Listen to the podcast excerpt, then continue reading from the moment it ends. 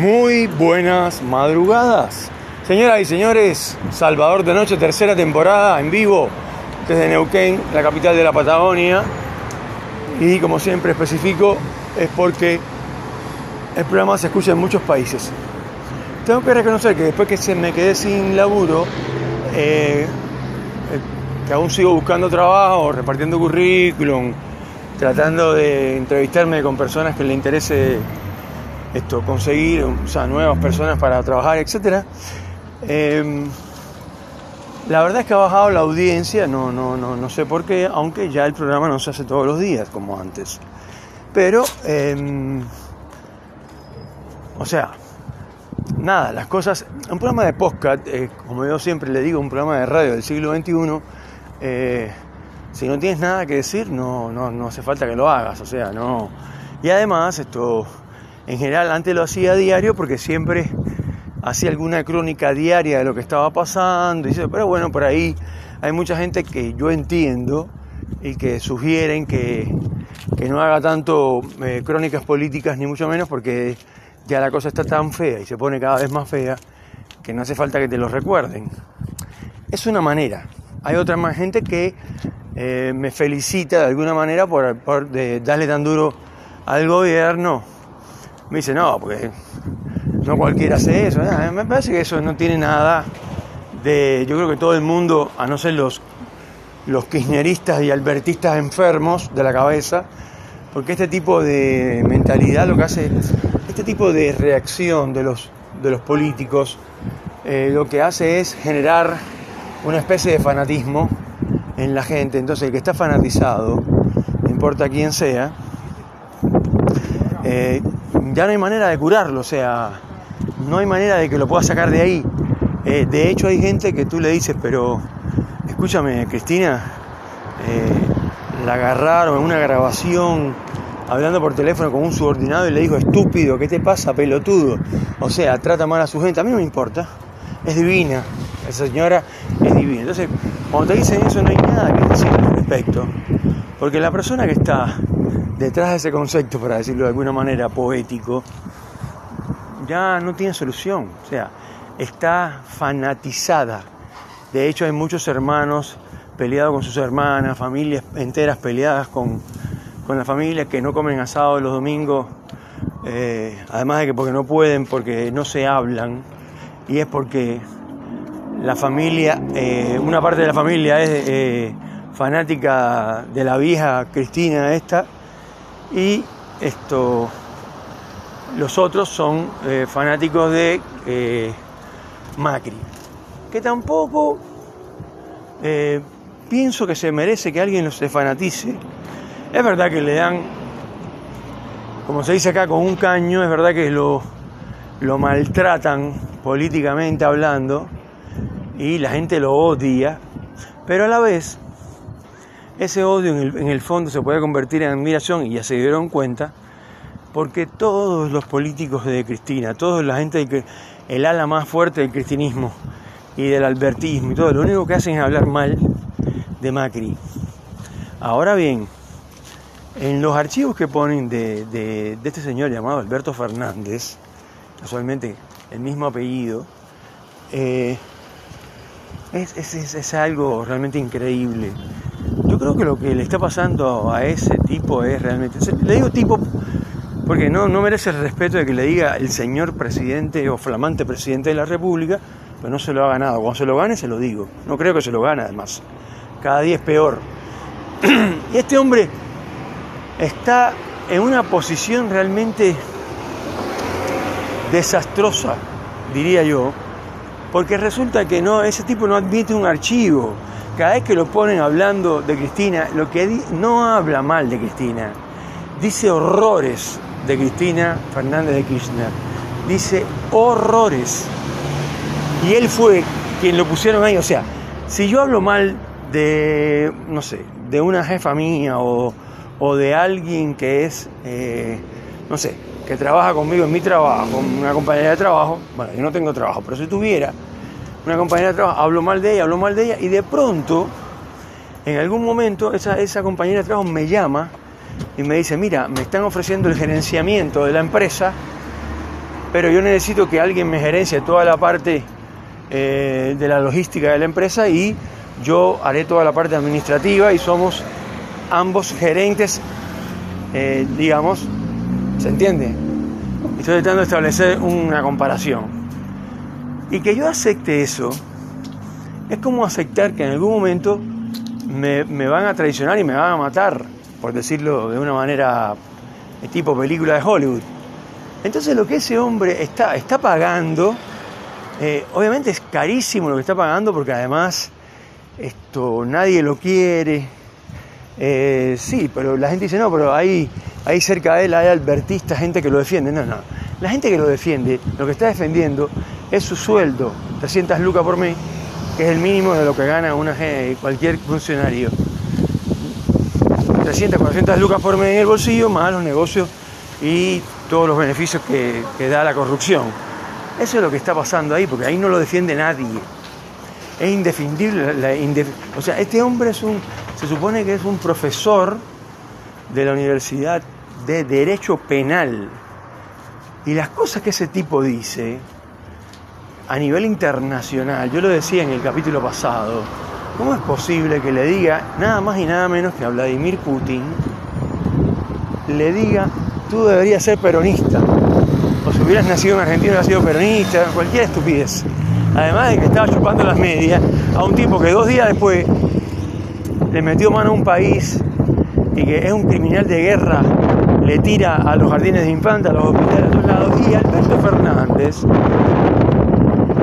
dice que es su amigo, porque ahora no puede decir que no. No lo conoce, no sabe quién carajo es.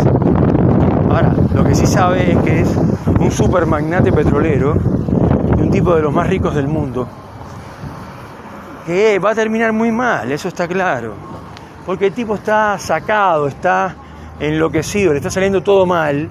Él pensó que en tres días hacía mierda eh, Ucrania y que todo el mundo se iba a rendir y que este muchacho que está al frente de Ucrania como presidente, que era un humorista de la televisión, iba a suplicar para que no lo matara y lo iba a matar. Eh, mando a, los míos para que lo maten y está. Resulta que el tipo ni lo mató ni lo va a matar. Y si lo mata, va a ser mucho peor para él de lo que él puede imaginar. Y eh, además le está saliendo todo el tiro por la culata, no tienen combustible, están abusando del pueblo ucraniano, pero sin ningún. Y, y Alberto Fernández es amigo y dice que Vladimir Putin es el mejor, que debería ser peronista. Solamente con ese error ya está sepultado. Encima él representa a todos los argentinos, ese hombre, que habla horrores, o hablaba horrores de su jefa, de la persona que lo manda.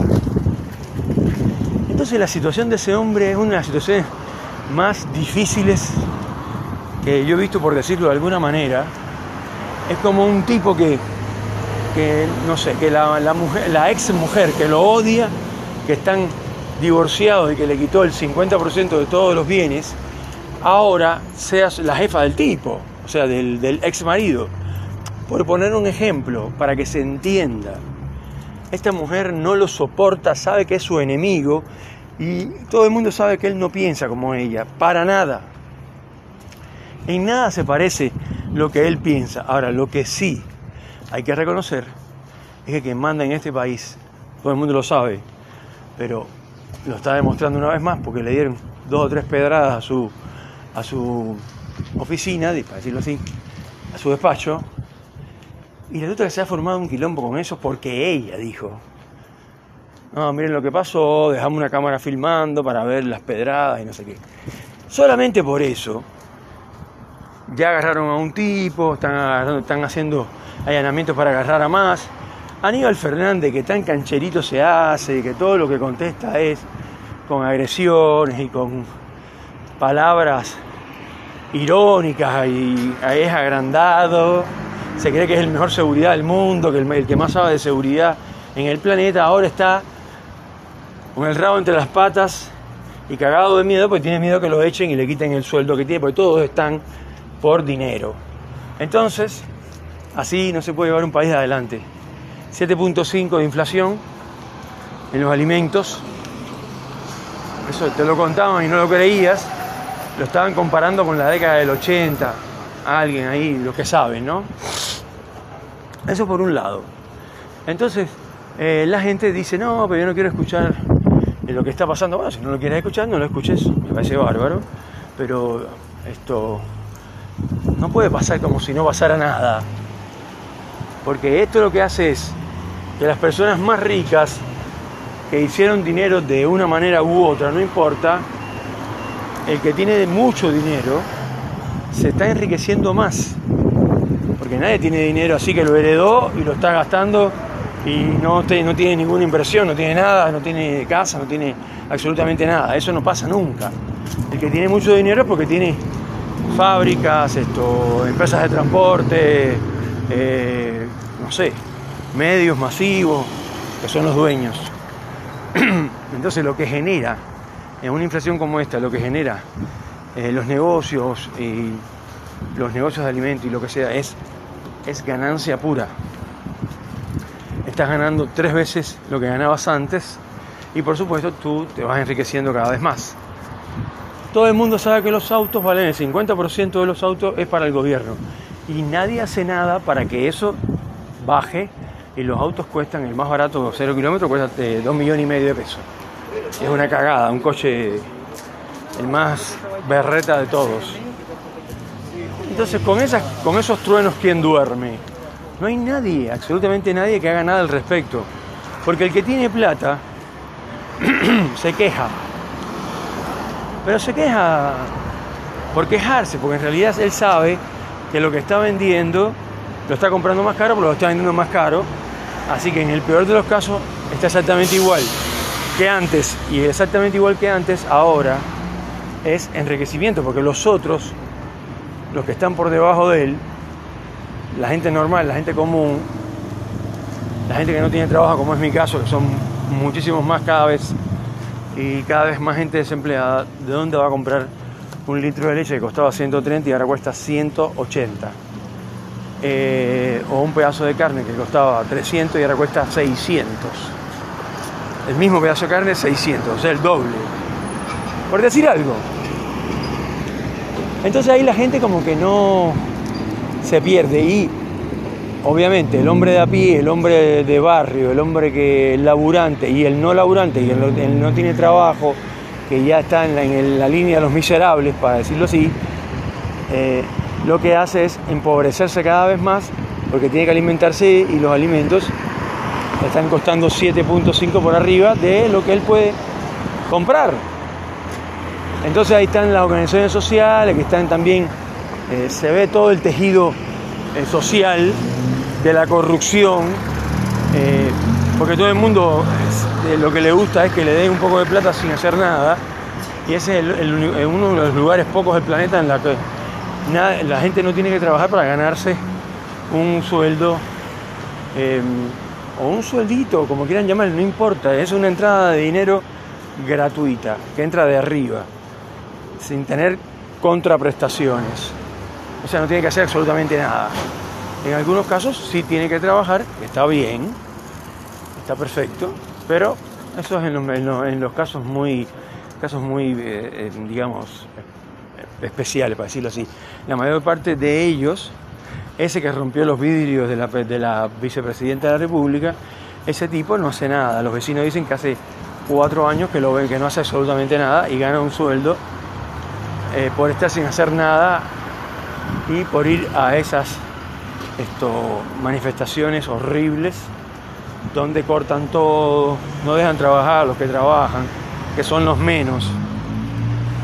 Entonces, eh, no sé, podríamos lanzar una convocatoria para preguntarle a la gente que sepa o a la gente que no sabe, que me diga qué conocen ellos de este país que funciona bien, como corresponde. No digo que funciona muy bien, sino que funciona bien, correctamente, con sus horarios, con como corresponde, con todo como hay que hacerlo correctamente. Lo que no sé es si van a medir la palabra correctamente con el correctamente de otros países o el correctamente de este mismo país. Si es así, no tenemos nada que hablar. Entonces, muchachos, hay que bajar un cambio. Yo no creo que se pueda arreglar las cosas por ahora. Por ahí hay algunos, como Facundo Manes, que dice que, Facundo Manes es un poeta. Y encima es patriota, cosa muy rara. Eh, y el tipo dice que él piensa que las cosas se van a arreglar pronto y que todo va a salir, Argentina va a salir. Yo no le veo. Hasta Venezuela dolarizó y ahora está mejorando los parámetros comparado con Argentina. Hasta Venezuela, ¿eh? que no era un país ni siquiera, es un desastre de, de comunistas y corruptos. Así que bueno, eso es lo que hay por ahora.